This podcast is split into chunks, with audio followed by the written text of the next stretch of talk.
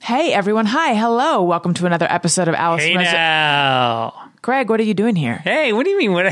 I, Where do you Where do you come from, Greg? I came from the world of childish, and I just want to make sure that your listeners know that you're just as wonderful on the on the other podcast you do. What if they don't have kids? Don't need them.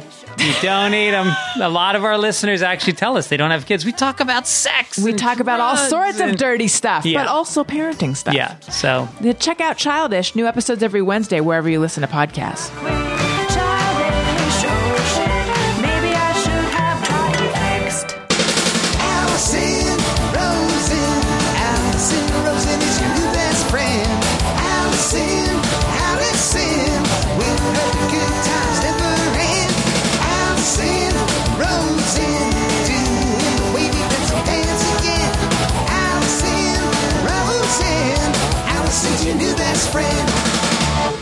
Everyone, hi, hello. Welcome to another episode of Allison Rosen is your new best friend. I'm very excited to welcome my old pal Bryan Bishop, aka Bald Bryan, to the show.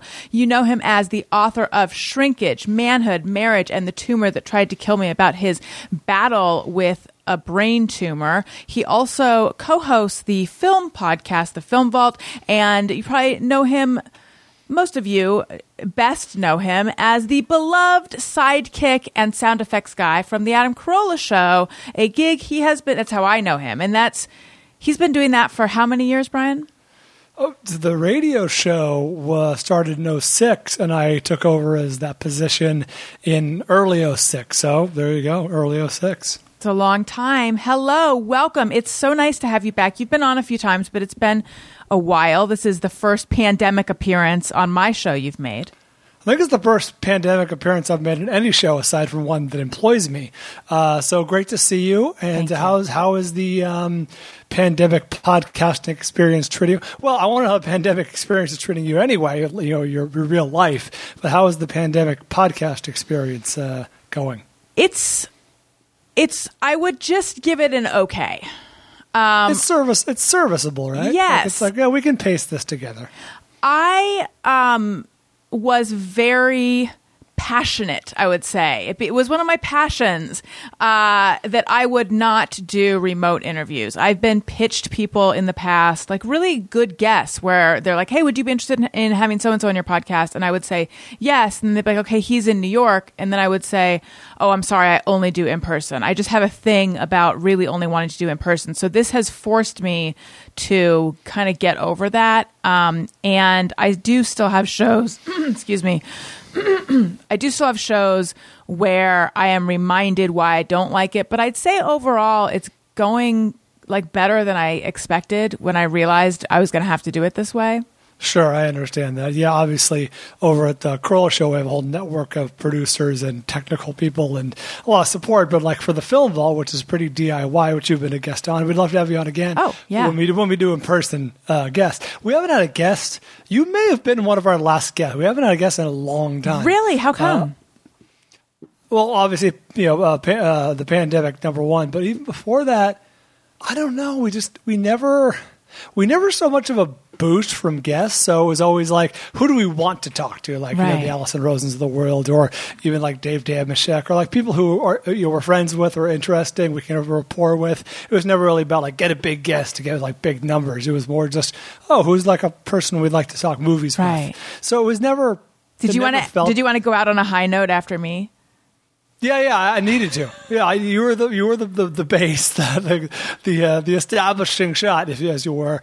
Then comes the money shot, and then we no. So we had Mm-hmm. Wait, that's not really, how that's not how I meant it. so it never really served us, quote unquote. I mean, in terms of like how how most people look at guests, Mm-hmm. but um, at the same time, we're also lazy. we we, uh, we probably uh, just never prioritized it and we realize now like oh we should probably have more guests so when and if this pandemic comes to an end but it also affects us because we're doing the shows remotely because you know my health situation anderson's very conscious about that and he's like you know, I, I don't want to come around, you know, and you know, for any unnecessary risk, we can make this work on our own, which we have. Uh, but it's it's it reminds us that it's just a little bit worse. It's just not quite as good. Yes. Exactly. And it's like if you are only listening to the remote ones, I think as long as the audio is decent enough, I Mm-hmm. think that you're like, yeah, everything's okay. But then if you, it- it's like just turning the color up a little brighter when it's in person. It's funny. I never now. It sounds funny coming from a sound effects guy. Everyone thinks I'm more technical than I am. I, I don't know what I'm doing over here. I don't know what half these buttons do. I know but that. I I never. Well, you're you're in a, yeah, you saw behind the curtain. I never cared as a listener about audio quality. Like I've listened to some pretty rough podcasts that were uh, in terms of audio quality. But if the conversation was interesting enough or the content was interesting enough, I you get over that shit pretty quick. At I first, it's a little jarring, but like 20 minutes in, you forget you're you're even listening to like subpar quality audio. I know. I that's something I have realized as well. I think that I have become a little bit of an audiophile where like I'll listen to something and I'm like it sounds a tiny bit processed. What's happening? And I don't think any and I recognize that I don't think anyone else would care. It's just me. But I I notice it. Like something sounds slightly unnatural. What is that? Um, outside of outside of like a, a really bad echo or like some phasing that like you're like I I, I just can't listen to this. Mm-hmm. It's distracting.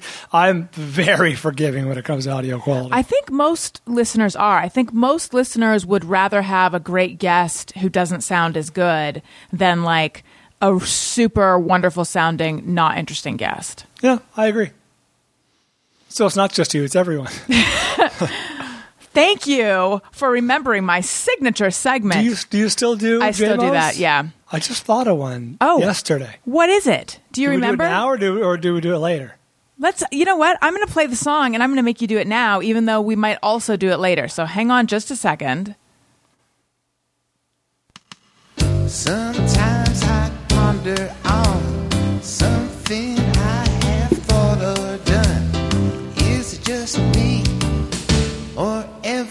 everyone? Okay, what's yours? I don't know if everyone feels the same as me. I maybe suspect a lot of people do, but I was unloading the dishwasher last night. I hate unloading the dishwasher. It's it, for some reason I just it drives me nuts. I don't want to do it. I will beg Christy to do it or hold off for five days until our housekeepers come. You know, once a month or whatever it is. Uh, but I enjoy loading the dishwasher, and it's almost the exact same amount of work. There's almost no difference. Like I'll load the dishwasher after a big dinner or party or whatever, and it's like this. No, I'm enjoying this. Whereas unloading it, which is practically the same amount of effort, for some reason I, I can't do it. Um, I don't think that's just you. It is not me though. I would prefer to unload than load. Something Oh. about like We missed our window, Allison. I know. Damn Think it, about the- Christy and Daniel. Think, think about the power unloading loading couple we could have been. I know. Man, our dishes would be put away so fast. I know. Um, what is it you dislike about it though? Because you're I- saying it's it's, an, it's almost inexplicable. I I, I don't know what there because logically I literally had the thought last night. I'm like, this is no different than like loading the dishwasher. Granted, you usually not- load a little at a time. it's not. I don't think it's the same activity going forward and backward though, because to unload it, you're taking it out of the dishwasher and then you're having to put it in cupboards and like various spot True. storage spots. That's the to me the difference. That's 100% true, but in terms of actual effort expended, a lot of the time, most of the time, the dish needs to be at least rinsed because it's got some, you know, big chunks. Uh, You have to do some extra effort. It's not just like dish in Right. the dish in the dishwasher. It's like, no, this needs to be rinsed or addressed in some way. Um, You know what? One of my household things that I absolutely hate doing, uh, and my husband, I'm surprised he hasn't left me over this. You know how you're supposed to clean the lint out of the dryer trap? See, I love doing that. Oh, you do? No, I don't love doing it, but I do it every time because I, I want to keep my dryer from exploding. Yes, this is. This is what I've heard this before. um, I, I do it. I don't know every now and again, which is does curry's no favor with my husband. is every now and again code for never or No, it's like you know, I don't know, every like 10 times that I use the well, it, he does it all, but he does it often. Sure. So he's picking up my slack, but left it to my own dries. devices. It also dries more efficiently, and it's funny. The, one of the reasons we do Yes. is because Christy uh, in a previous uh, uh, employment many years ago, worked for Farmers Insurance, and uh, one of their ads that she worked, it was in the J.K. Simmons dun dun dun dun dun Oh, dun, yeah. dun you know, the, there was that whole era when that was really popular, and one of the ads she worked on, I think she visited the set which is rare because she's you're a behind the scenes person. But it was uh, dryer fire was the name of the uh, ad, and it was about how you should clean the lint tray in your dryer because those can catch on the, you know, the lint can catch on fire. And they had like a flamethrower. They had like the the, the, the fire marshal there or something because they were using like they were using an this. open open flamethrower on set. You have to have like certain regulations. Right. Wow, I didn't see that. Had I, perhaps I would be more diligent about cleaning the stupid trap. I just don't like it. How are you on folding laundry? I'm more of a like so when it comes to socks and underwear, I just I've realized you could fold or you can just stuff it in the drawer, just smush it mm-hmm. down. Which is what I do. I, I can't do that, but yeah, I understand that it can be done. It I- can be done. neuroses will let me do it. Wait. Oh, oh, I see. My Um, neuroses will not allow me to do that. Mine do. They prevent me from doing other things, uh, but they totally allow me to do that. And then most of my other clothes, I hang. There's not a lot of stuff that's folded. Okay. The kids' clothes, I do fold though, and I don't really mind that. I think guys have more folding clothes than girls generally. I think so. I would imagine so. But um, uh, folding laundry, I think, is my number one least favorite. Mm. Like a mundane, you know, chore, like worse than unloading the dishwasher. I don't count like floors and shit like that because like you wash your floors once every what two three, month, who know, whatever it is. It's not an, it's not as often as you know folding laundry. How often are you washing your sheets? Once every two weeks. That's kind of the schedule that we're on. Uh, mostly because we've we've achieved a status in our life now where we can have a housekeeper come uh, twice a month. So uh, we we strip the bed, we actually wash the sheets and dried them and everything, and then we just put them back on top of the bed and they just make it. So really, we're washing the sheets. so you're still having someone come. Have you have you had someone come to your house throughout this? Uh, no, we held off for a little while at the height of COVID, and then um, we've actually not been here almost every time they've come. It's Oh, crazy. I just realized that uh, because uh, we've been doing a lot of weekends at Christy's family's place in uh, Balboa Island. Oh. Uh, number one, just to get away. Uh, it's you know change the scenery. You're, otherwise, you're going to drive insane. But really, mostly, I've been so sick over the last since June. Uh, that's that's actually when it started. I think when we brought our housekeeper back. Um, I've been so sick since June, starting this new medication. Uh, I just literally, it's it's we need the help. Like we go down with we go down with Christy's parents, and they end up being sort of de facto babysitters uh, or extra hands on deck for you know Friday and Saturday and Sunday, because you know we can manage during the week with school and whatnot, but like come the weekends, we definitely need extra help. Yeah. So what's been going on? How are you doing? It's really none of your business. Would you rather talk about sheets? I feel like I, I've, I've exhausted my thoughts on sheets.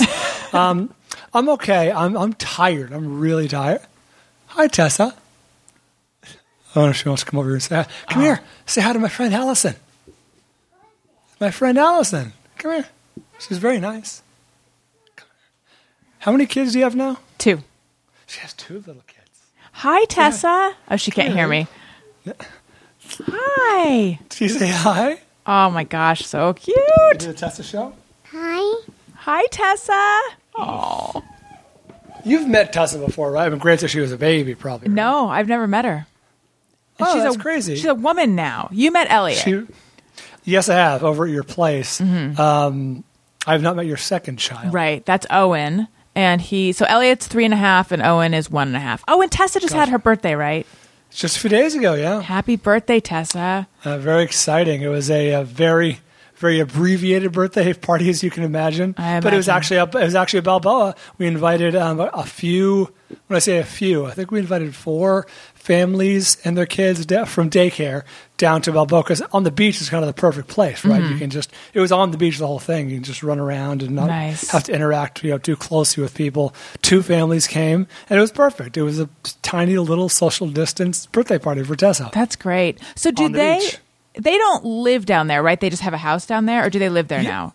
Uh, the no, no, her parents live in uh, Westwood in the same house Christy grew up in, um, and there the her, her Christy's dad's parents or grandparents bought the house in Balboa, 1979 for whatever you know whatever house cost back then. Not very much, uh, and uh, they've just kept it. The grandparents passed away few years ago. But since I've been you know married to Christy, and uh, now it's just uh, you know family's house. So I was I was I was answering your question. Yes, and I got back to your interrupted by my horrible daughter. Um, I'm. I'm I'm uh, I'm feeling okay. All things considered, I'm tired. I'm really tired, especially because as we record this, I am tw- uh, what's uh, 21 minus five. I am uh, 16 days into a 21 day cycle, so I Oh. have five days left on this medication until I get a 10 day break, which is fantastic. I usually feel pretty good, really good actually during those 10 days. Um, but this is towards the end of the cycle, and I'm, I'm feeling a lot of fatigue. Um, it's it eating. I'm in a weird place with my uh, diet because the medication causes weight loss, but also causes loss of appetite. So even if I'm trying to like shove food in my face, which I'm trying to do, um, I don't. I don't feel like it, but I do it anyway. But I don't gain weight, even though I'm like you know overeating, you know, fat and protein and all that shit. I I mean I, I never drink coffee in the afternoon, but it's a delivery system for like um, whole Cream. cream. you know, like heavy cream, so just more calories, just more, you know, fight, uh, fighting an uphill battle, but uh, you got to do it. yeah. Um, do you have no appetite? Is that what it is? Yeah, real. I mean, occasionally if I've if I've gone long enough without food, but that's not a good plan. Obviously, if you're trying to put on or even just maintain weight, Right. So I I end up eating a lot when I'm not in the mood, Mm-hmm. which is a strange place to be because I love food and I love good food and I love Yeah. Christy's food and it's you know I have to you know hand her back half a, pla a plate half full of food sometimes. Like I did my best. That's that's honestly as much as I can eat. So you had been I want to just catch people up. Um, but if people want the full story, they should definitely get your book, Shrinkage, Manhood, Marriage, and the Tumor That Tried to Kill Me. Um, when you were first di- when they first discovered the brain tumor, you were given six months to live, and then you beat it, and you were on you were doing Avastin for years, right? Yeah, it's it's an over. I mean, I appreciate the uh, the, the the the rosy outlook. Believe me, I do. It's a bit of an oversimplification. I mean, I, I didn't. I guess I did sort of beat. I'd certainly beat my expectancy of the initial Yeah. prognosis. The difference being my tumor is inoperable, so I'll never be rid of it, so to speak. It'll always sort of be there. Um, and for many years, nine ish. It was years, held at bay for a long time. yeah, I, I, I, I, successfully um, uh, waited. You know, uh, how, do I want to put this? The the initial treatment um, worked and beat that prognosis. Obviously, I'm still here. This is 2009 that I was given this prognosis. Um, and then for many years, I was on this drug called Avastin, um, which sort of kept my tumor at bay. And so, what happened that you're now back in treatment? a series of unfortunate events. I actually, I don't. Do you know this, Allison? I, I, I had a, a small stroke. I don't. Um, maybe I think it was May 2018. So let's say two and a half years ago. Wow. Um, I woke up one morning and my you know left arm was just incredibly weak, like you know Mm. could barely move it, kind of thing. And I was like. Did I sleep on this wrong, or what? Well, you know what happened, Right. And long story short, we kind of observed it, and we didn't know what happened, and blah blah blah. And eventually, uh, my doctor was like, "Yeah, you know." He had initially mentioned like it's possible you had a small stroke, and eventually he's like, "Yeah, I'm pretty convinced you had a you know small stroke. Let's take you off the Avastin. That could be contributing to it. It's a blood vessel inhibitor, right? So that could be contributing to it. Just to be safe, let's take you off the Avastin, see how it goes. Um, and then in January, I guess, of this year, uh, 2020, um, I was, I thought, had an MRI, regularly scheduled MRI, and the doctor saw kind of, he described it kind of as a shadow, just, you know, a consistent MRI, the images they're the same month to month, or God you know, willing, even you know, changing in your favor is a good thing. But any change towards the other end is just you know sets off those red flags for doctors. You got them monthly? Uh, every it was a time when I was getting them like every four or six months. That was a few years ago, but yes, bi-monthly, every, every couple, every couple of months. Um, and so, um, yeah, at that point, he's like, I think we should put you back on a round of um, traditional chemotherapy, Temodar. And I was like, all right, well, I don't, I didn't really enjoy my experience on that, but I understand what the situation is. So better safe than sorry. Let's nip it in the bud. And then a few months after that, after I was doing that, uh, once you know the, you, you follow the timeline from January, COVID you know becomes a thing. We're all locked down. Uh, in June, right around Christy's birthday, uh, they they had another MRI and they're like, yeah, there's there's some thickening around your tumor. Uh, you know, this this could be the beginning of something. So let's take a more aggressive approach and put you on this new medication called Stivarga, which is sort of a newer, updated Avastin. It does essentially the same thing, a little better. Um, and I was like, all right, well, we'll give it a shot. And uh, it's four four pills a day. Um, and it is the side effects are debilitating. They are really rough. Um, literally from my head to my toes.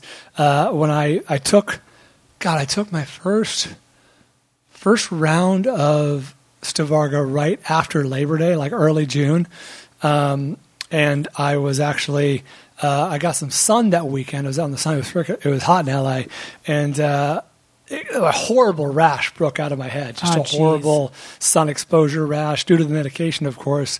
Uh, and then you know one of the main side effects is the bottoms of my feet are really painful. They're very tender. Mm. It's it's almost like um, they're they're not actual blisters, but it feels like they are. You know what I mean? Oh, like, yeah. It's not blistering. but Right. The, skin is very sensitive Uh-huh. and it's you know very red. But uh, and I treat it every night with like Aquaphor or some sort of like um, steroid cream. But even still, it's extreme. I'm wearing slippers right now like, around the house because it's extremely painful. Even the tips of my fingers like get you know painful. So it's literally head to toe uh, side Mm-hmm. That effects. And well, it does suck, and so uh, we went to the doctor for another regularly scheduled MRI. I guess it was the last month, maybe the month before. No, it was the month before, so two months ago. And uh, he, the, the net net is he, he, Dr. Rudnick was like, um, "Well, good news, the medication's are working. Your your latest MRI looks like significantly better, um, which is huge. I mean, that's a real quick turnaround. Which, Yeah. thank goodness, you know that doesn't always happen. And so we're like, that's great. Here's the problem: the medication is killing me. It's knocking me out. I, I, I'm useless to you know, around the house, my family. Like I, I'm suffering. You can hear that my voice gets raspy. It's almost that's like the first side effect that comes around when I start a new cycle. My voice will sound great when I'm off for ten days, but it sounds like this when I'm when I'm on the medication. Your And foot modeling career, your scalp modeling career. it's on, it's on hold. I'm not going to say it's over. I'm just going to say it's on hold. And uh, my doctor was like, well, let's, the medication is working, so we have a strong incentive to keep taking it. Let's take you down from four pills to three and see if that kind of improves things. And um, it's it's made a noticeable difference. Oh. It's certainly not stopped everything. I still have the side effects. I still have the sore feet, the, the throat, the, everything, the fatigue. Um, but it, it's all kind of dulled a little bit. If that makes sense. Yeah. So it's it's it's an improvement. Hopefully, this uh, dosage continues to work.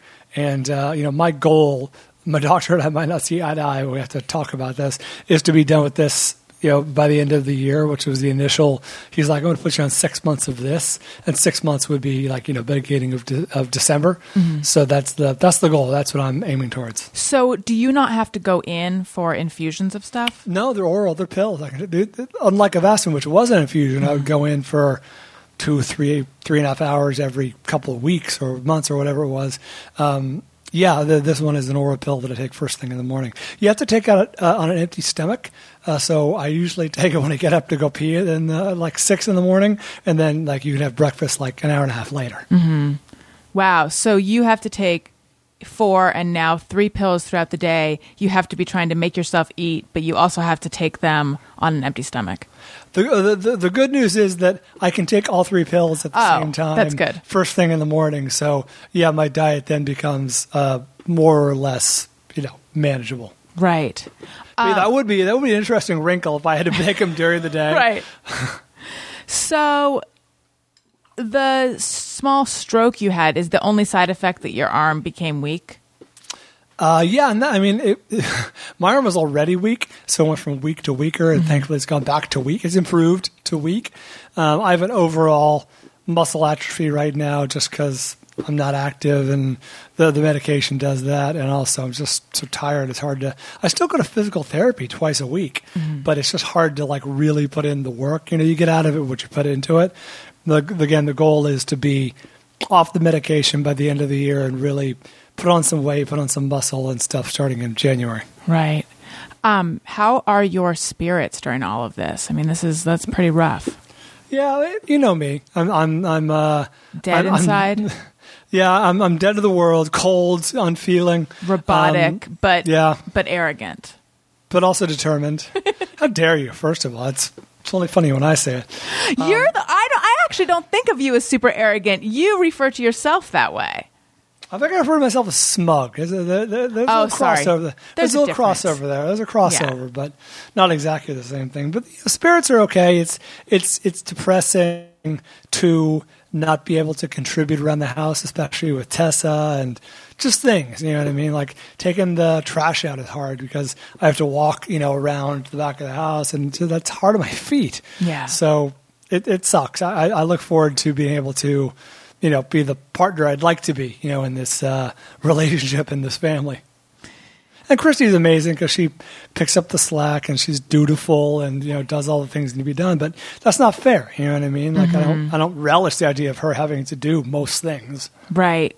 I wonder how much that's a gender role thing because I, and maybe this is just me, but I feel like if I were going through that and I couldn't help out around the house, I, that would not be something that kept me up at night because I'm an asshole. Interesting. Uh, so I don't know. Maybe I don't know. I've never asked you this before, but how did it work with? First of all, I hope your mom and your dad are doing okay. Oh, they, they are, oh, they are hanging in there. Thank you. Okay, good. Because I was going to ask, God, it would be really embarrassing if they had one of them had passed away. How much is Tessa aware of what's going on? Well, that's a good question. Um, so she is. It's funny because she's. Yeah, everyone says their kid's smart, but she's like pretty smart for a just turned four year old. Like she understands that we can't go certain places like school or the park or whatever because of the germies.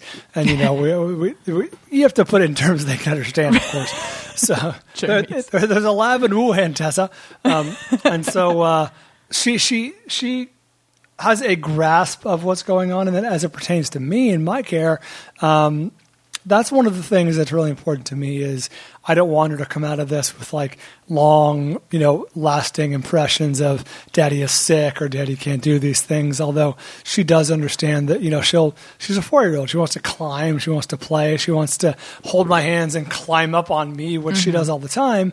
But at this like today at this point i can't do that that hurts my hands i'm not strong enough frankly i'll drop her and so you know i say tessa sorry kid daddy can't do that right now i'm not strong enough she goes because of your medicine i'm like that's right because of the medicine that's right but, I'll, but then I, I always try and follow up with like some version of like but when i'm done with this medicine we're going to do so much climbing you know try and put it a little positive spin on it because i do plan on recovering i do plan on getting stronger and uh, putting on you know much needed weight and, and being able to you know, play with her and stuff. So try and keep it positive, but you know at the same time we're not keeping it a secret from her. She understands that Daddy's taking medicine. Ma- That it actually gets mentioned a lot. Like Christy will get up with her at like. Six thirty or seven a.m. Comes in and mommy can I have some cereal, and then uh, she wants to either wake me up or she's being loud, and mommy goes, Tessa, uh, Daddy needs to you know sleep a little more. She goes because of the medicine. I'm like that's right, because of the medicine. Oh, How she's pretty well adjusted. Like she went in for her four year old appointment for the doctor, and they uh, poked her. They, they they give her shots, but we call them pokes. Uh, three times, got three different shots on the same day, and she didn't like it, but she wasn't a mess. Like she was like, "Can it be over now?" oh. How's Christy doing?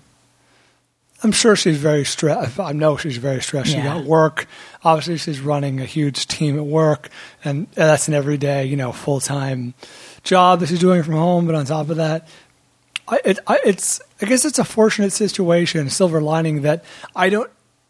I don't need the help that I needed 11 years ago when I was mm-hmm. going through chemotherapy and radiation. I couldn't get to the bathroom on my own. I couldn't walk. You know what I mean? Like I needed constant help these days, I'm you know the, the side effects as shitty as they are, are mostly limited to fatigue and you know la- la- uh, lack of appetite, the weight loss, the things I described, and I'm able to do most things for myself. Now I can't do a shitload for like the family, for Tessa, or for God, for God willing, you know, even Christy.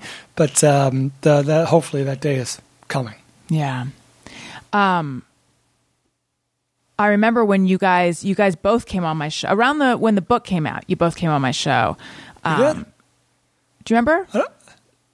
Did we both go to your apartment? No, this was when I was still this was at the studio. Oh, and I interviewed yes, both yes, of you. Yes. that. And, right. and she was telling a story about cleaning up your poop. that happened twice. So now it- now yeah. you're you're able to handle your own poop. I'm able to clean up my own poop. really come a long way. Wow, you know, congratulations. Yeah, it feels like full circle, but it's really not. It's more of a half circle. Like I'm able to tend to my own mess.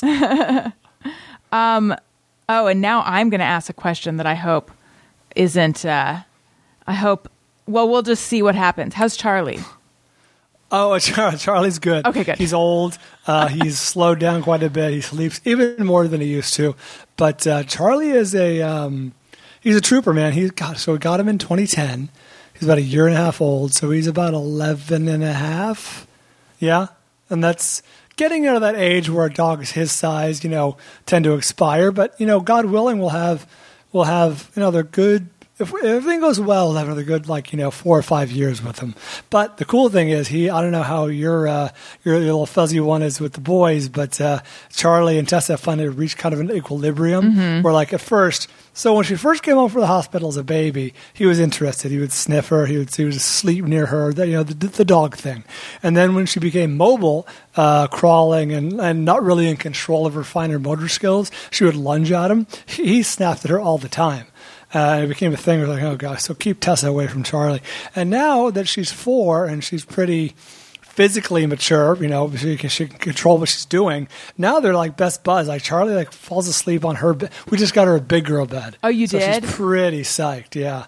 Uh, twin bed, um, Uh-huh. and and Charlie will often fall asleep on the bed with her. Oh, that's Uh, so sweet. yeah, she she takes liberties and messes with him. Like she'll put her loveys, like little blankets on top of Charlie, and she'll like dress him up and say, "Look, he's a wizard or something," and, uh, or Obi Wan Kenobi, or I don't know, something like that, Yoda. Um, but Charlie tolerates it. He puts up with it, and then you know he'll he'll cuddle up next to her at night. So they've reached a good place. Um, yeah, Wendy is surprisingly patient with Elliot. That's also a good breed for for kids too. You have Yes, the King a Charles. Cavalier. Yeah, if yeah, they they're whenever you see those lists of like good family dogs, good dogs that are good with kids, they say Cavaliers. Um, yeah, because like they can go up and and get near her food bowl, and she just lets them, which I'm always surprised by. She Oh, right, never T- snaps Tessa- or snarls or anything.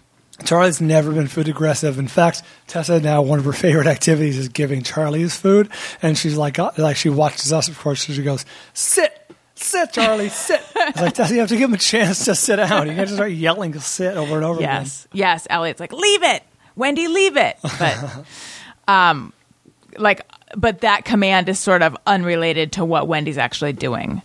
Um, so this decision to get the big girl bed because we are Yes. sort of on the precipice right now. Elliot is in a toddler bed, which is the crib, probably what you guys had, like the crib mattress and the. Yeah, frame. Mm-hmm. same size. Yeah, yeah totally. What made you decide to to make the jump? Because I think we How, might old- how it. old is Elliot now? Three and a half. Yeah, we gave it. We gave it to Tessa for her fourth birthday, Mm-hmm. so it ended up being just kind of the right time. Uh, well, number one, she's tall. That bitch is tall. Like she's forty two inches or something right now. Like she, she's a, a, a, a tall drink of water. Um, so she was growing out of the bed. That, that was kind of you know fait accompli right there. But also, Christy was kind of getting. I think COVID had something to do with it. You know, being locked down as we are, more or less. Uh, I think she really wanted to redo her room, so she took great pleasure in finding the bed, ordering the bed. Um, she, we we got a little.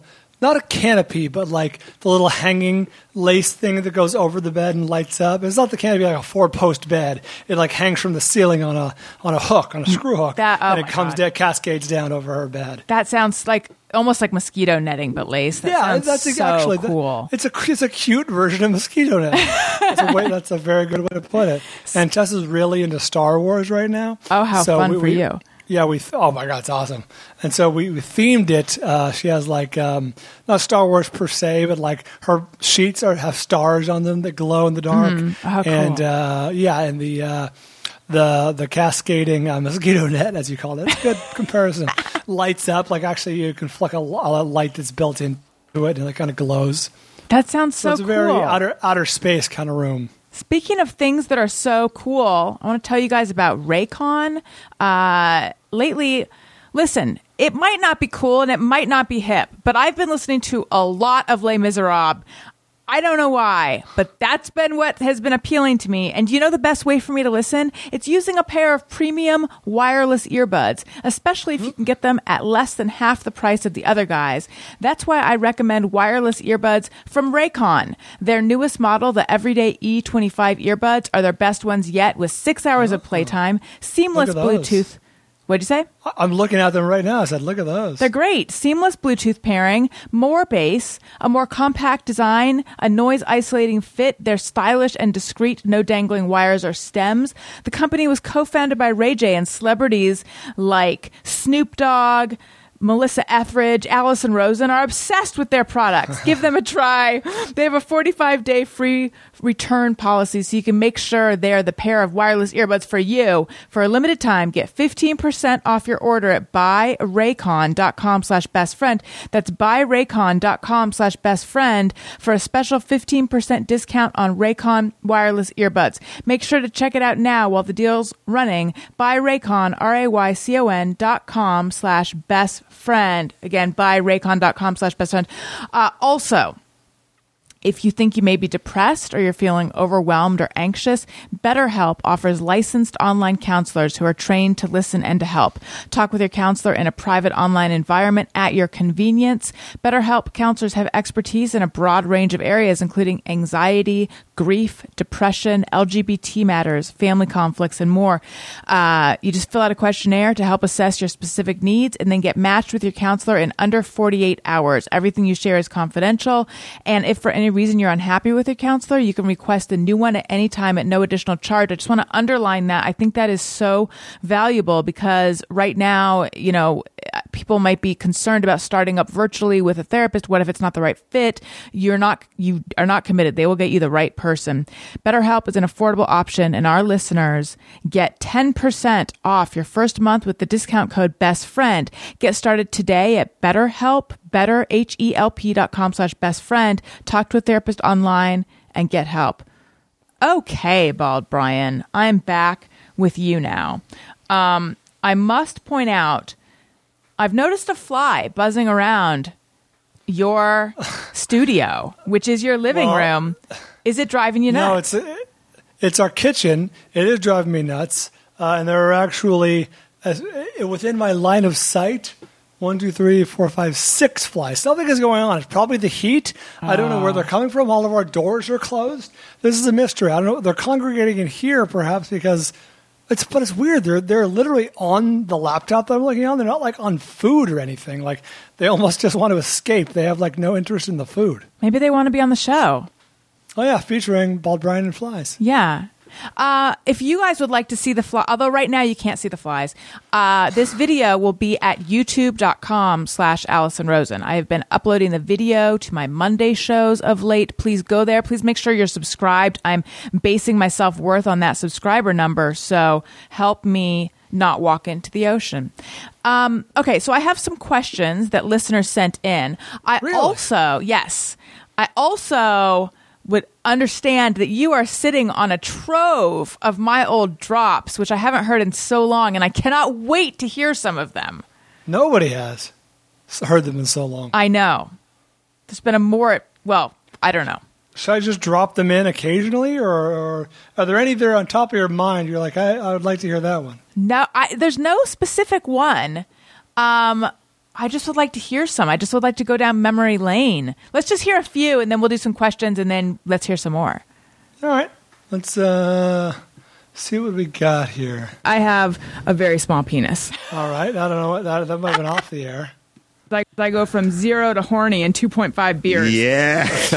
I do remember that. That's quite a humble brag. Eat more pussy. That's a classic. I think everyone enjoys that. I love when you finger me in the doorway, lick my tight asshole, blah, blah, blah. I must have had uh, must have had the voice memo recording going at some point. Some of these, uh, Unicorn booty. that's right, unicorn booty. Audio quality was not great back then. You look like you've been chowing box, man. Oh my God. I, I still tell that that. story. What was that story? I don't remember at all. There was this guy that I had a crush on in school.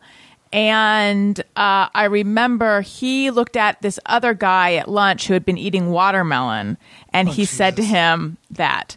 And then he, all my crush on him kind of went away when we were standing outside the art building, uh, and he hawked a loogie onto a plant, and then it like dangled off the plant.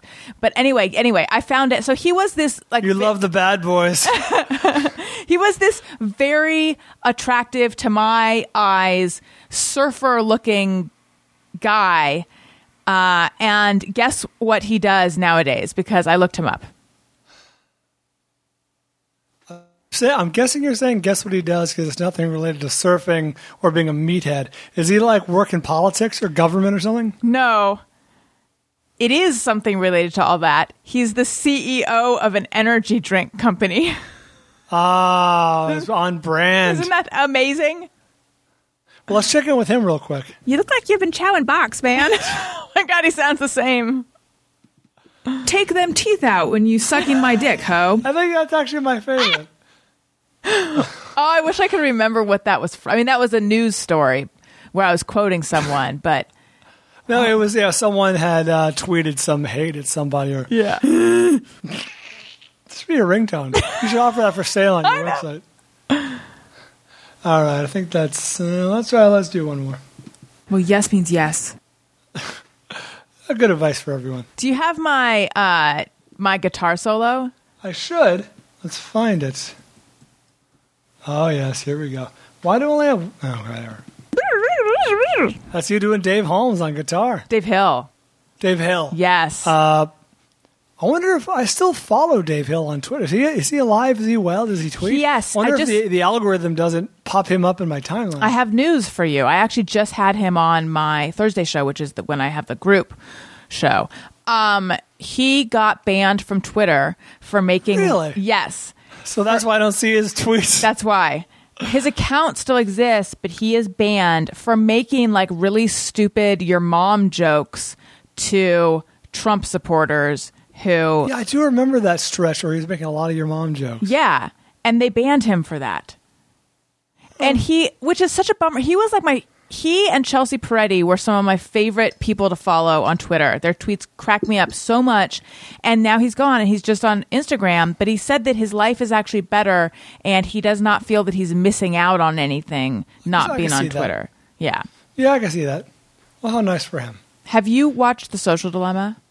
I have. I What'd don't you think I liked it as much as most people. Um, okay, so actually, that's funny you mentioned that because I was sitting in this very seat discussing the social dilemma with Anderson on the Film Vault no more than 22 hours ago uh, on our episode that comes out uh, this week. Mm-hmm. Um, by the time your audience hears this, maybe it's already out. So check out the uh, Film Vault. It Good will, I topic. believe, already T- out. Top five. Uh, Top five fictional TV shows, like in movies, like you know the movies will like have like a f- TV show that's fake. Good topic. But we talked about the social network or the social dilemma. Um, while it was a interesting insight into that world and into that sort of phenomena of social media taking over your life, I had multiple problems with it. I hated the reenactments or The three the- Vincent Kartheiser's? fuck. I hated the uh, the dramatic like interpretations with the family Mm-hmm. and like your audience isn't idiots. Like we Right, you we just get it. explained to us. You just explained to us how social media can ruin your life, and now we're gonna like see like like a pretend movie about how it ruins your life. Like that, That was easily twenty five minutes of this eighty seven minute movie. Yeah, that I didn't hate it as much as it sounds like you did, but that part did feel like a no means no, like anti drug PSA or something. Overall, it was a good movie. However, I had multiple problems with it. Yeah. Um, overall was good, I guess. You know, uh, interesting insight. Seemed to focus on Facebook a lot, um, as opposed to the social media phenomena. Um, but uh, overall, I'm glad I saw it. It's just a short watch. It was like 88 minutes or something. right. It did make me realize not a day has gone by, and I don't know how long that I haven't engaged with social media. I mean, from the time I get up to the time I go to sleep, and sometimes in the middle of the night, I am looking at it. Well, it's interesting because that's sort of part and parcel to what we do, quote unquote, if, we, if we in fact do anything. But, but I, I've, I've instilled, uh, or in, I don't know what the word is, instituted week long breaks from social media when like I would go to Hawaii or something with Christy in August. You know, we would just put the phones away and no posting. So uh, it, it is important, I think, to have those built-in breaks, however short or frequent they might be. Yeah. you. But um, I'm glad I saw it. It's not a bad movie. It's just you know problematic. All right, so let's get to some of the questions. I solicited these over Patreon. Patreon.com slash Allison Rosen uh, is where you go for behind the scenes content, um, videos of the Thursday shows. Uh, I do a bonus episode almost every week, th- three to four a month. I cannot commit yet to the word weekly, but I mean, that's the direction it's headed. Okay, so Patreon. I think I'm going to open up a Patreon. That's Patreon.com slash Allison Rosen, but it's Allison with two L's because I just want I just want the residual people who you know don't. who like me enough but don't know how I spell my name. Yeah, exactly. They're like they're they're in for the idea, but they're they're not going to look up how to spell your name. That's got to be half a dozen people a month. I mean, that's you know free free money.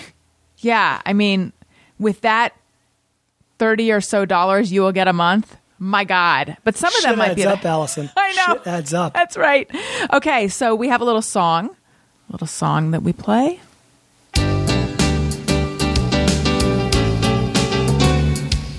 When we ask, they send them in. They're wondering how you have been. So thanks so much for answering these questions from our fans.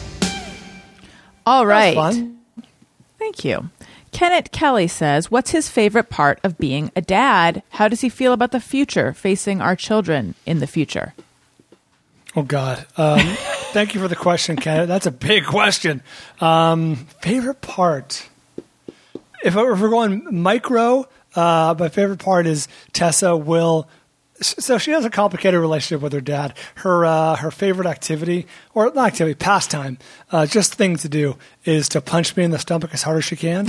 like she'll just be passing me, you know, or I'll walk up to her and she'll turn around and just a full wind up and like punch me in the stomach. Uh, often she misses, uh, and uh, she's very short, so you can do the math on where that fist ends up. Ow! but uh, t- a lot of punches in the stomach. But occasionally she will show some affection towards me, uh, especially if I've been gone for a while and coming home from physical therapy. She she always.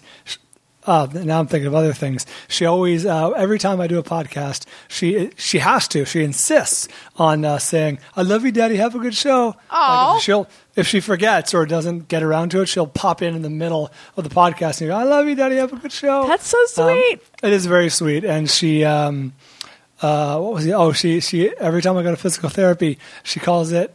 It's modified over the last few months, but she used to call it invisible therapy because there's no physical means. Have fun, uh, have a good invisible therapy, and now it's have a good in, invis, in physical. It's getting closer to physical, but I think better than that even is occasionally she will you know, uh, show some affection to me when I come home from physical therapy or when I come home from something, you know, whatever I'm doing. And uh, she'll yell, Daddy! And she'll, oh, when I used to pick her up from daycare, like she'll yell, Daddy! and run across and give me a big hug. Like she's genuinely excited to see me. So that's pretty cool. That That's probably on the macro level or micro level. That's, uh, that's the best. Um, and then I guess on a macro level, you've probably experienced this, is just seeing the kids grow up and gain an understanding of the world. Like mm. you can see the wheels turning when they're like learning certain things. You know what I mean? Like Tessa went from a baby to a toddler to like having an okay understanding of how certain things in the world work and and when you can see them putting things together mm-hmm. like oh we can't do that because of blank Jeremy's. or oh yeah the Jeremys or oh I can have a little scoop of ice cream if I finish my whatever you know just putting things together is pretty cool watching like a little person like grow up and learn and become a sentient being I, I don't know if I can answer the second half of your question, Ken. It, it's that, that's a big. I don't worry too much for Tessa only because I get the sense she's very much like Christy. Thank God. I get the sense that she'll be just fine, whatever life throws at her. You know, uh, you know, short of like you know some horrible catastrophe, but sh- she's resilient and she's strong and she's smart. So I, I'm just trying not to fuck it up.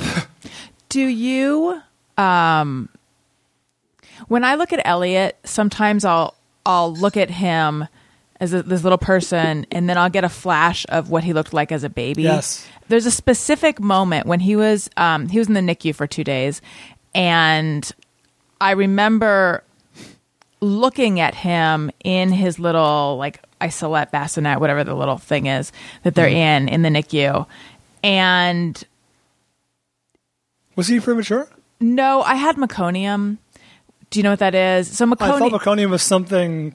I thought it was like a substance. Is that not yes. correct? So meconium is their first poop. Um, but if they poop in utero, which they do if there's some kind of distress or something, Interesting. Yeah. So if they poop in utero, then it's like they can't when they if they can inhale it when they come out. Oh. Um, and then it can go into their lungs and make them sick. So he that didn't happen, but he didn't. Thank you that long-winded explanation of something that didn't happen. well, but like it didn't. gross. Well, he was covered in it. Like it didn't go into his lungs, but they had to resuscitate him. Like he didn't start breathing Oh, on his wow. own. I don't really. I Scary. guess because it was in his throat. Yeah, it was super scary. Or his nose or something. It- or- yeah, I still don't understand exactly what happened, but like something was blocking his ability to get air.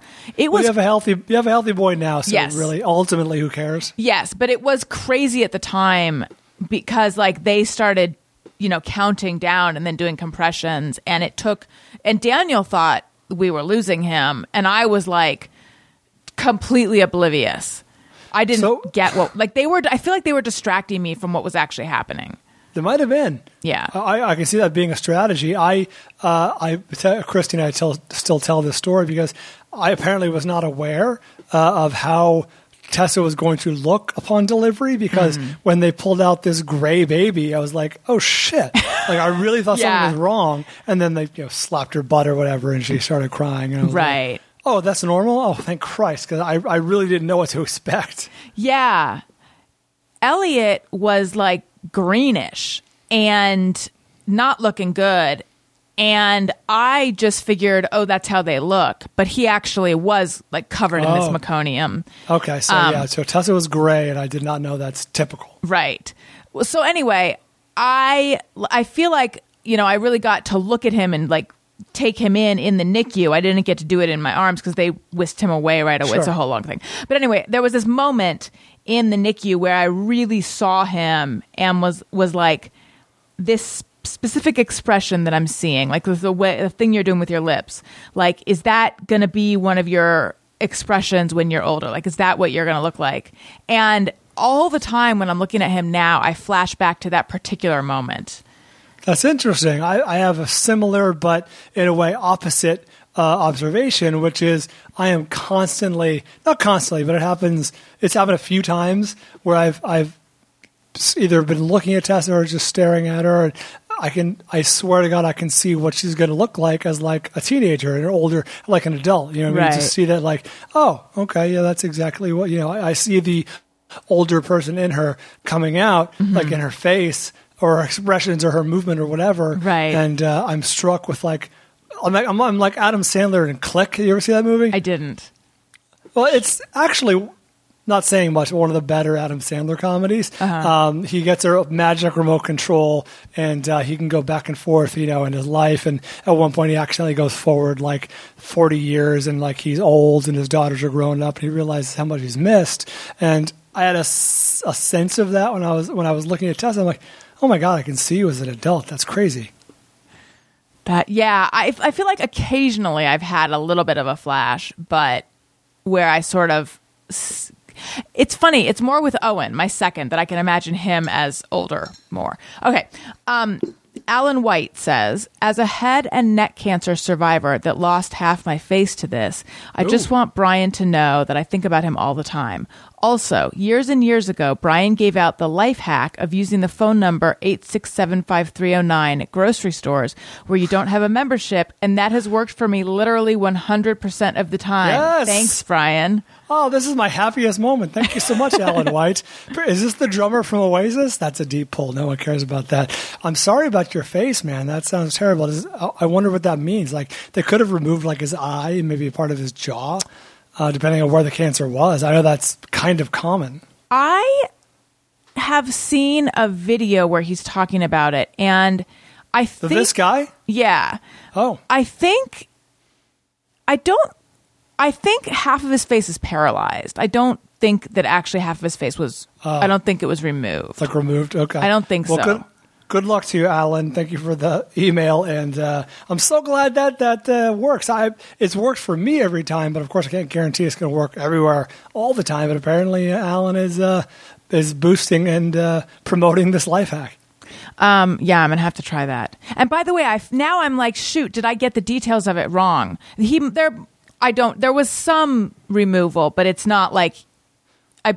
They they could have put in a plate or some Yeah. sort of artificial. Uh, Seth Eisenberg says, "What are your thoughts on movies being released in theaters when all the experts say it is the perfect storm to catch COVID? I want to see the new James Bond at home. Damn it." That's an interesting take. Um, yeah, Allison, this is a very difficult situation for me because, as you know, I host a movie podcast, and I would look foolish by not having opinions on the latest big movies that come out. I've already missed Tenet, like you know, the big Christopher Nolan movie, but uh, people outside of LA may or may not know, all of our theaters in LA County are closed. They're not even open for business yet. So um, I do have a plan uh, personally that obviously is not going to work for everyone, but I have a plan on how to see these movies when, in fact, they do become available to watch. I would rather not watch a big spectacle movie like James Bond, for God's sake, in my home, like for the first time. I want to see these movies in their grand splendor uh, on the big screen. But uh, yeah, I'm I'm suffering personally and professionally by not being able to see movies in the theater. So it's a it's a there, I don't think there's a good answer. I mean, I, I would like to believe that the theaters are doing everything they can to keep us safe um, wherever they are in the country. Uh, when I do go back, I'll probably wear two masks. You know what I mean, one on top of the other, just to be extra safe. But you're, you're, you're kind of you're, you're obviously taking a chance. Um, you have to weigh the chance versus the risk, the reward versus the risk. Yeah, the whole the the constant risk assessment is um is exhausting. Not just went- exhausting like what you're going through, but exhausting. That that adds another wrinkle, of course, to me being like you're very immunocompromised. But it's the same debate. Like we we went through this exact same debate, we being me and Christy, when we decided whether or not to send Tessa to school um, because her school reopened. Uh, I guess beginning of September, and oh, adjust the light here. There we go. I think we're good. So we obviously debated like how safe is it safe? How safe is it? Do the benefits outweigh the risk? Like of sending Tessa to school, um, you know, benefits for her and for us. Uh, and uh, at the end of the day, the school took su- daycare, you know, preschool took such aggressive safety measures that it really helped put our minds at ease. Like they're they're doing everything they can, as far as I can tell. So it really helped put our minds at ease and, and be a lot better with sending her back. Um, and it, the benefits for her too. Like she gets, she was dying to see her friends. She's an only child, and she only always will be. So she doesn't have you know a sibling to play with or whatever. So she was really uh, suffering um, socially. You know what I mean? Like she was getting cranky, and she kept asking about her friends. Uh, and so it's been it's been a month, and it's been very smooth so far. School's doing great. Yeah, we're still having this debate. Um, There- every parent is. I think we are going to send him back, but then I'm like, I'm scared about it. But then knowing that you are sending Tessa back makes me feel more okay. Like, do, what did your doctors weigh in? That's a good question. Do we? I think we. They have bigger fish to fry. Um, yeah, I think we may have mentioned it to them, and I don't think they had uh, any opposition. If you're comfortable with the measures that your school is taking, like we can't even go on campus at our at Tessa's school. Like we drop Tessa off at the gate, they check her in, they take her temperature, they ask us all the questions. You know, if you've been exposed to blah blah blah, and then a teacher comes, takes her to her classroom. Um, so no, we're not even allowed on campus. So they're taking pretty strict measures, which really puts our minds at ease. Obviously, um, it, it, but it's personal preference. I would never fault you or you know for saying yes or no. Right. I do think it would definitely benefit him. I mean, there's Oh, for the kid, absolutely. yeah. Um Ray Morgan, does he have his old Allison drops? Parentheses, my fiance Daniel, Becky Honkington. Let's see, fiance. Uh, oh, here we go. My fiance Daniel. Well, yes, I have that one. Do I have Honkington? I should. Hold on, wait. Allison. Let's say Beck. Oh, interesting. Uh, that one is not popping up, but let me. Uh, hold on, wait. Maybe if I do that. Oh, I have good news for everyone. Hi, this is Becky Honkington. That's funny. Good call. Uh, okay. Superfan Giovanni wants to know. I was given all of his remaining stuff from the we- excuse me from the Westwood One Loveline studio, including a floppy disk from 2005 with Bryan's resume on it. Does he want it? Why was he still using floppy disks in 2005?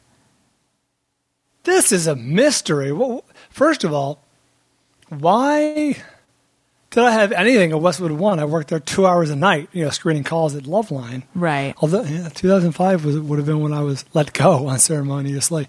Um, I don't know anything about that. I don't know anything about this either, or uh, either one. Um, yeah, Geo, by all means, get it to me. But I, I don't even know if I can access what's on a floppy disk. Why was my resume on there? Why was a floppy disk there? Why, I, I am I am mystified. I, uh, Geo really is a super fan. He has my personal effects I that I did not know existed uh, floating out there from, from my tenure at Loveline. You Well, I don't know why I would have had it. I don't know why I would have had anything at Westwood One. I did. I worked there, like I said, for two hours a night. It wasn't like my full time job. I don't think I had a mailbox or anything. Now, when he says floppy disk, like an actual floppy one or like a one of those diskettes? I'm sure it's Mac one of the small. Who fucking knows? I'm Yeah. sure. It's, you know what? It's a possibility. Perhaps they, perhaps for some reason, I I saved a resume on the the computer there, and maybe they put all my files onto a floppy Oh. disk. That would have been very Westwood One to be still using floppy disks in 05. I was not. I probably had. I'm, I had a laptop at that point. I don't know what I would have done with it. Anyway, yeah, Geo, get my shit to me. Uh, Jeremy Katz wants to know. Um, I'm sorry that you know what this one is too like intense and long. I recently was on the receiving end of an aggressive rectal exam. You know what? Can you play that again? Because I think I talked over it. I recently was on the receiving end of an aggressive rectal exam. Okay. Wait, what? What is this? Hold on. God hates fags. Oh yeah, well that's true. I don't know why you choose to express that on the air, but Oh, that was that. Um. it was the the the, those the people? Westboro Baptist Church. Yeah. I'm a member, so I know that. you remember there. uh, and for some reason, eat more pussy. That had to do with eat more. That was like Chick Fil A. was that what that was? I think so. I could be I have- wrong. I have literally. We should listen to these. One, two, three, four, five, six, seven uh, drops saved as Allison pussies. So Let's hear them. Eat more pussy. Hey, they're coming for our pussy. I used to think pussy was pussy. I did. When I smelled strange pussy on you, you said that was just because you walked through a crowded room of people who had been eating pussy and it got on you. this is going to make your pussy smell a lot. Pussy. You want to be with some pussy, you got to go out and get the pussy. It's not coming to me. I got to go get it. That must have been a different Allison. That's don't know not who that me. was. All right, well, fair enough. So I have six drops from you that are labeled pussy. I really did think pussy was pussy, pronounced pussy. I really enjoyed the last one because it's, it's uh, understated. Pussy. Let's hear it again. Pussy. Oh, let's let's hear more. This is fun. You got to uh, tag that at the end of the episode sometime. Like have ten seconds of dead air. Yeah. just that. uh, okay, let's see. Oh wait, no, didn't you uh, have one that was? That's right. I, I don't know why I forgot about that. Chubby girls are always down to fuck. Oh God. Oh, it's true. You said it. Uh, these are all good. Oh, yeah, good. Giant turtle cluster. I Don't know what that was from. All right, keep going with the questions. Okay. Jeremy Katz says Christy has an interesting job in advertising. Does Bryan ever get used as a sounding board for her ideas? Does he ever have a chance to chime in with his own ideas and opinions, or do work and home life stay separated? All right, listen to me. Everyone, listen to me very closely. Every good idea Christy's ever had is for me. That's obviously a joke, but yes, uh, quite often I'll give her feedback or insight, or sometimes it's as simple as when she's preparing a deck, which is like a presentation, PowerPoint presentation. She's like, "What's a better word for blank?" And I'll just you know give her a better word or a suggestion. But there have been times when I think the greatest one of my life was uh, so when you and I were working together, Christy was working on uh, Jaguar, working for Jaguar uh, Land Rover, and they did a uh, Super Bowl commercial, which is you know a big deal in the advertising industry. That's that's about as good as it gets. Uh, a lot of prestige, a lot of you know uh, expectation. You get a lot of attention uh, in the industry, and so they did had a great idea. It was a really great concept. It was British villains, right? It was like, you know, why, why are all the great villains played by Brits? Because Jaguar's a British car, and so they they you know were compiling a list of uh, you know these great British villains, you know, actors, and, and uh, who to reach out to, basically. And I was like, you got to reach out to Alan Rickman. He was still alive at the time. You got to reach out to, you know, so and so and so and so, Anthony Hopkins. You know, all these great British British actors who have played villains, and they ended up with. Um, Ben, Sir Ben Kingsley Oh, wow. and Tom Hiddleston, who was uh, doing Thor at the time, and uh, I, I I recommended a sort of obscure one, but very recognizable. I said, you got to you got to go after Mark Strong. Mark Strong's like just that guy that has that face. You're like, yeah, that guy. I know him. He's the bad guy in all the movies. You wouldn't know the name. Most people wouldn't know the name, but. Uh, yeah, I suggested that he ended up being in the commercial, so that was uh, one of my finer, finer moments. Look at you shaping culture. That's right. Tastemaker, mogul. mogul. You should, you should, you should look up Mark Strong because you'll, you'll recognize him 100. percent He's just a recognizable British actor who plays the heavy, oftentimes, uh, but the name is just kind of anonymous. I'm going to do it right now. While I do this, why don't you play a drop? You don't work for me. You don't have to do what I say. Do you know that I sported a full bush until I was about 23? I think that was me laughing. Oh, yeah. I see this guy. That's just called Allison Peep. Can I hear that again? Let's just find that one. Where is Allison Peep? Who knows? Who knows what that was? That was the second drop I got from you in 2014, Oh, wow. Okay. The first January. one, January 6th. I remember the first one. Oh, like the very first drop? Yeah, it was um, Charles Manson. Oh my god! Oh yeah, that that that was one of the first ones that got. Uh, oh, well, no! Hold on, wait, let me go Manson. I agree with Charles Manson. That was a classic. I will just sometimes still just sit there and I will remember a drop and I'll start laughing. That's great. Well, if you ever want to hear it, I'll uh, play it for you over the phone. The ones that crack me up, Pussy Lips still, Boom, That's right. and uh, These are classics for a reason. and YOLO, man. Sean White. Do you still play those? Uh, I do. Those are in. Not so much Pussy Lips, although that's a that's a great drop. That actually was one of the hardest times I've laughed, like at, at a spontaneous thing that was said on the show. YOLO, man. Yeah, I still have Yolo Man. I still have. Boom. Do you remember what the story behind Pussy Lips was?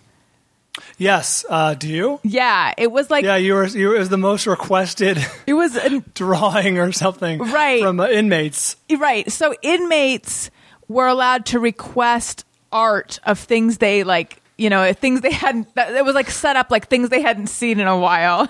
and then Adam suggested that that might be what they would have to see.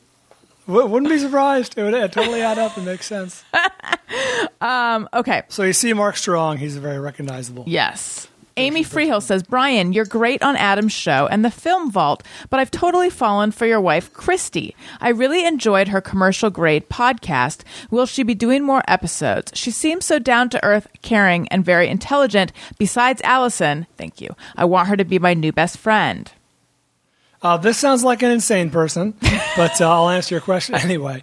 Yes, Christy is amazing and quite lovely. She has expressed many times that she wants to do more episodes of the podcast. Problem is that she's working a, a lot, especially you know uh, during the COVID uh, lockdowns with uh, Tessa being at home. It's just impossible to get people or to get the time to, to talk to people. But I know that is a stated goal of hers, and uh, yes, she she would very much like to do that again. So uh, thanks for listening to that. Yeah, that was. Uh, she she loves doing it, and that she described that as one of her happy places, just doing Aw. the podcast and t- talking to people, which I'm sure Allison you can identify with.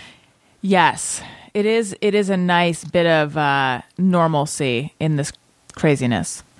Um, Allison Cook says, "Does Bryan have a favorite Loveline call, a la Holocaust with Tom Arnold, Mason Jar, etc.?" Yes, and you'll probably remember this as a fan of the show. Uh, I uh, and I always.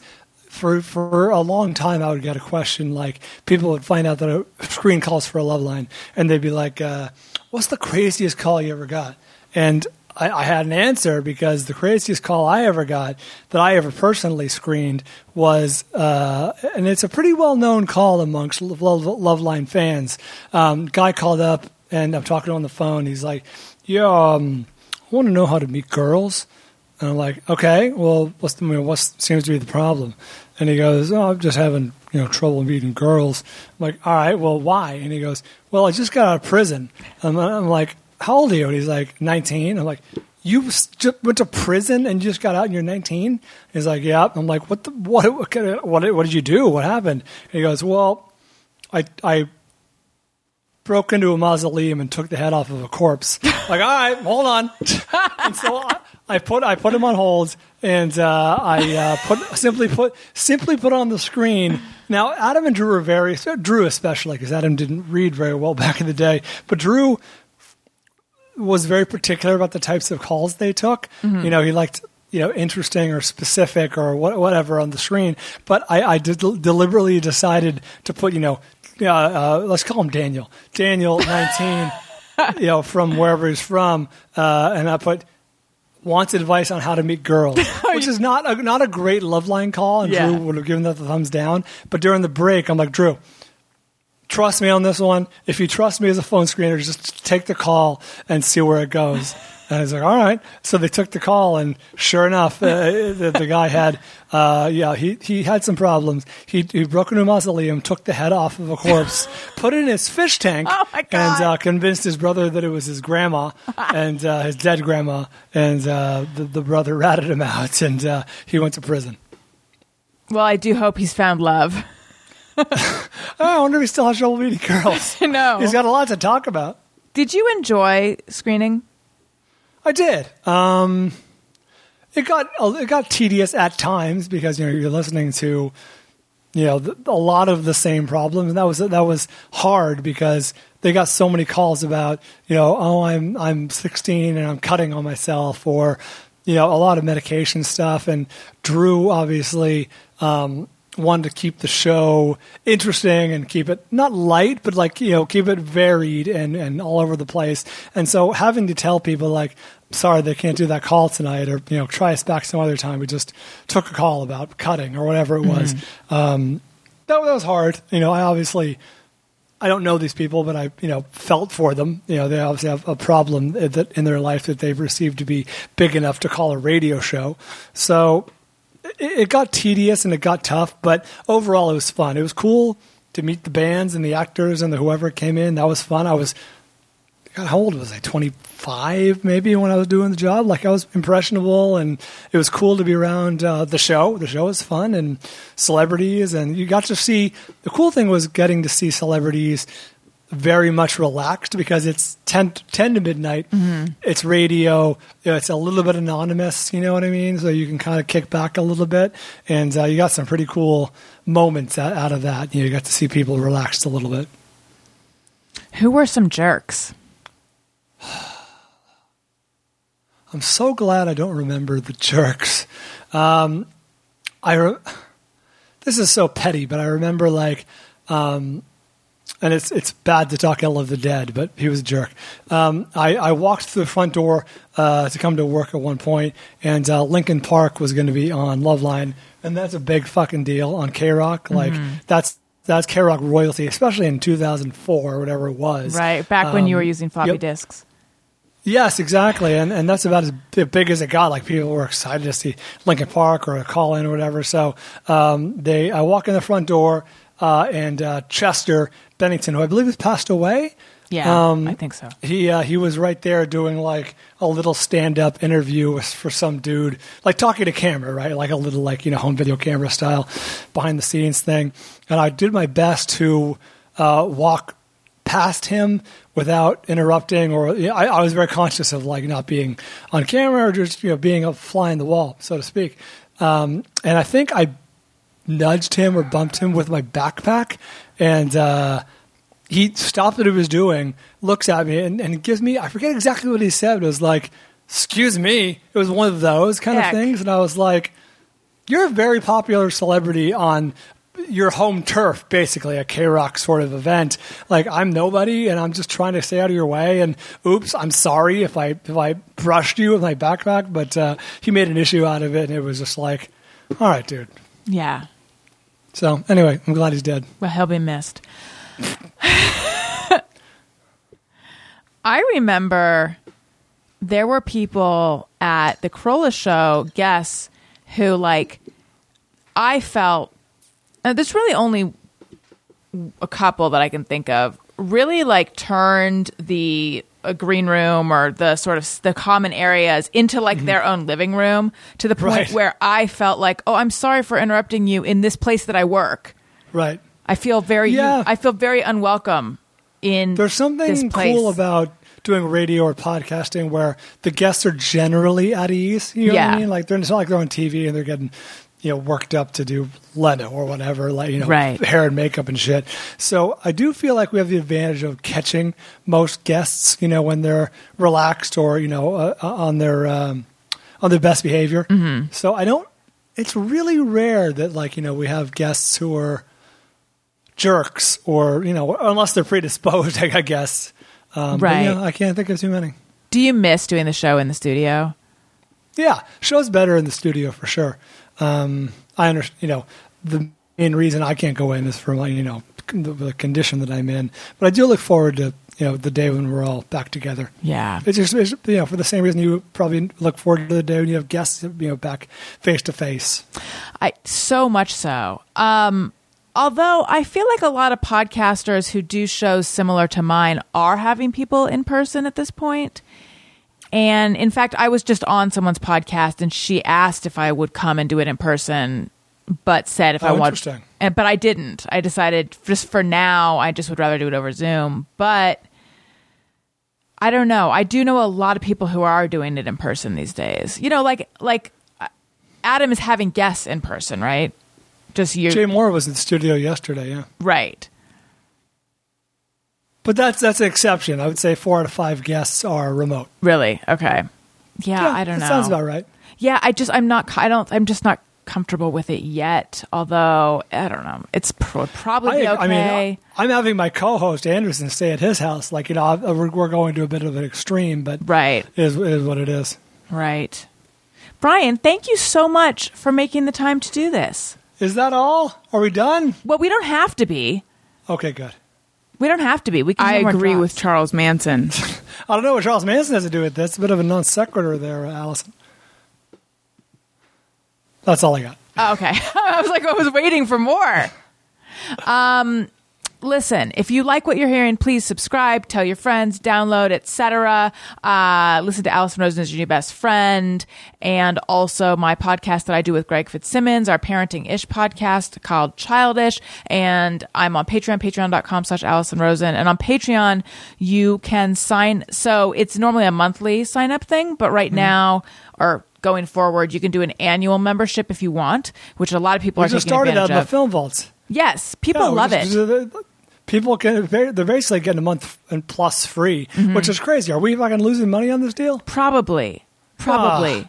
Initially, at the beginning, I was doing two months free. So it was 12 months for the price of 10. And I just switched it now to 10% off. So it's a little over a month. Um, a month deal, but yeah, people people love it. So patreon.com slash Allison Rosen. I'm also on Cameo, cameo.com slash Allison Rosen. If you like what you're hearing, uh, leave a nice comment. Bryan, tell everyone where they can find you. Plug whatever you'd like to plug. Uh, Allison uh, uh, mentioned the uh, Film Vaults, which she's been a guest on. You can probably find that episode in our archives on iTunes. I don't know if it's still out there, but uh, it's it's accessible if you look hard enough. You're a great guest, so thank you Thank for being you. on. I did it like three Vaults. times, I think. Really? Yeah. That sounds like way more than than is deserved. Right. I, I know. I like in your head you've downgraded it to one, but Yeah. I'm practically another host of the show. That, that's what I would say. The third host of the Film Vault, Allison Right. Rosen, everyone. yeah, Uh, because it was once was when I had just started and you guys were doing it like in the fishbowl studio. The second time I came to wherever, and the third time was um, after was in 2015, and I came back to that place. Unless it was really only twice, but one time was in the fishbowl. Fishbowl being at The Westwood fi- One. No, the fishbowl being the original Adam Carolla studio Oh, with the the, sliding couch? glass. Yeah. Ah, yeah. Uh, yeah, God, I forgot about that. I mean, I forget about it, but it's been so long. Uh, of course, the Adam Carolla show five days a week. I make wacky sounds on there. Such as. Wow, Um, the and, uh, wackiness. I know, so wacky. and then the uh, the uh, book Allison mentioned, uh, Shrinkage, is out there. Helpful for uh, if anyone in your life is uh, unfortunately diagnosed with uh, cancer or some sort of ma- major illness. A lot of people have found um, helpful advice in there, which I never anticipated while writing it, but it's become kind of a bit of a self help gift, I guess. You know, people don't know what to do for their friends who are diagnosed, so they give them my book, which is an incredible honor. Like, I, Yeah. I, I literally did not anticipate that when writing. I thought it was going to be a an interesting, you know, tr- uh, ri- r- uh, rumination, uh, recollection of my journey, but uh, ends up being helpful to people. So check it out. Look at that. You inadvertently did something generous. I know. I- I'm ashamed. thank you again. It was wonderful talking to you. Yes, good um, to catch up. Listeners, thank you for listening. I love you. Goodbye. Hey, do you know about the Allison Rosen show? We had a good time, but now we gotta go. Yeah, Allison Rosen is your new best friend.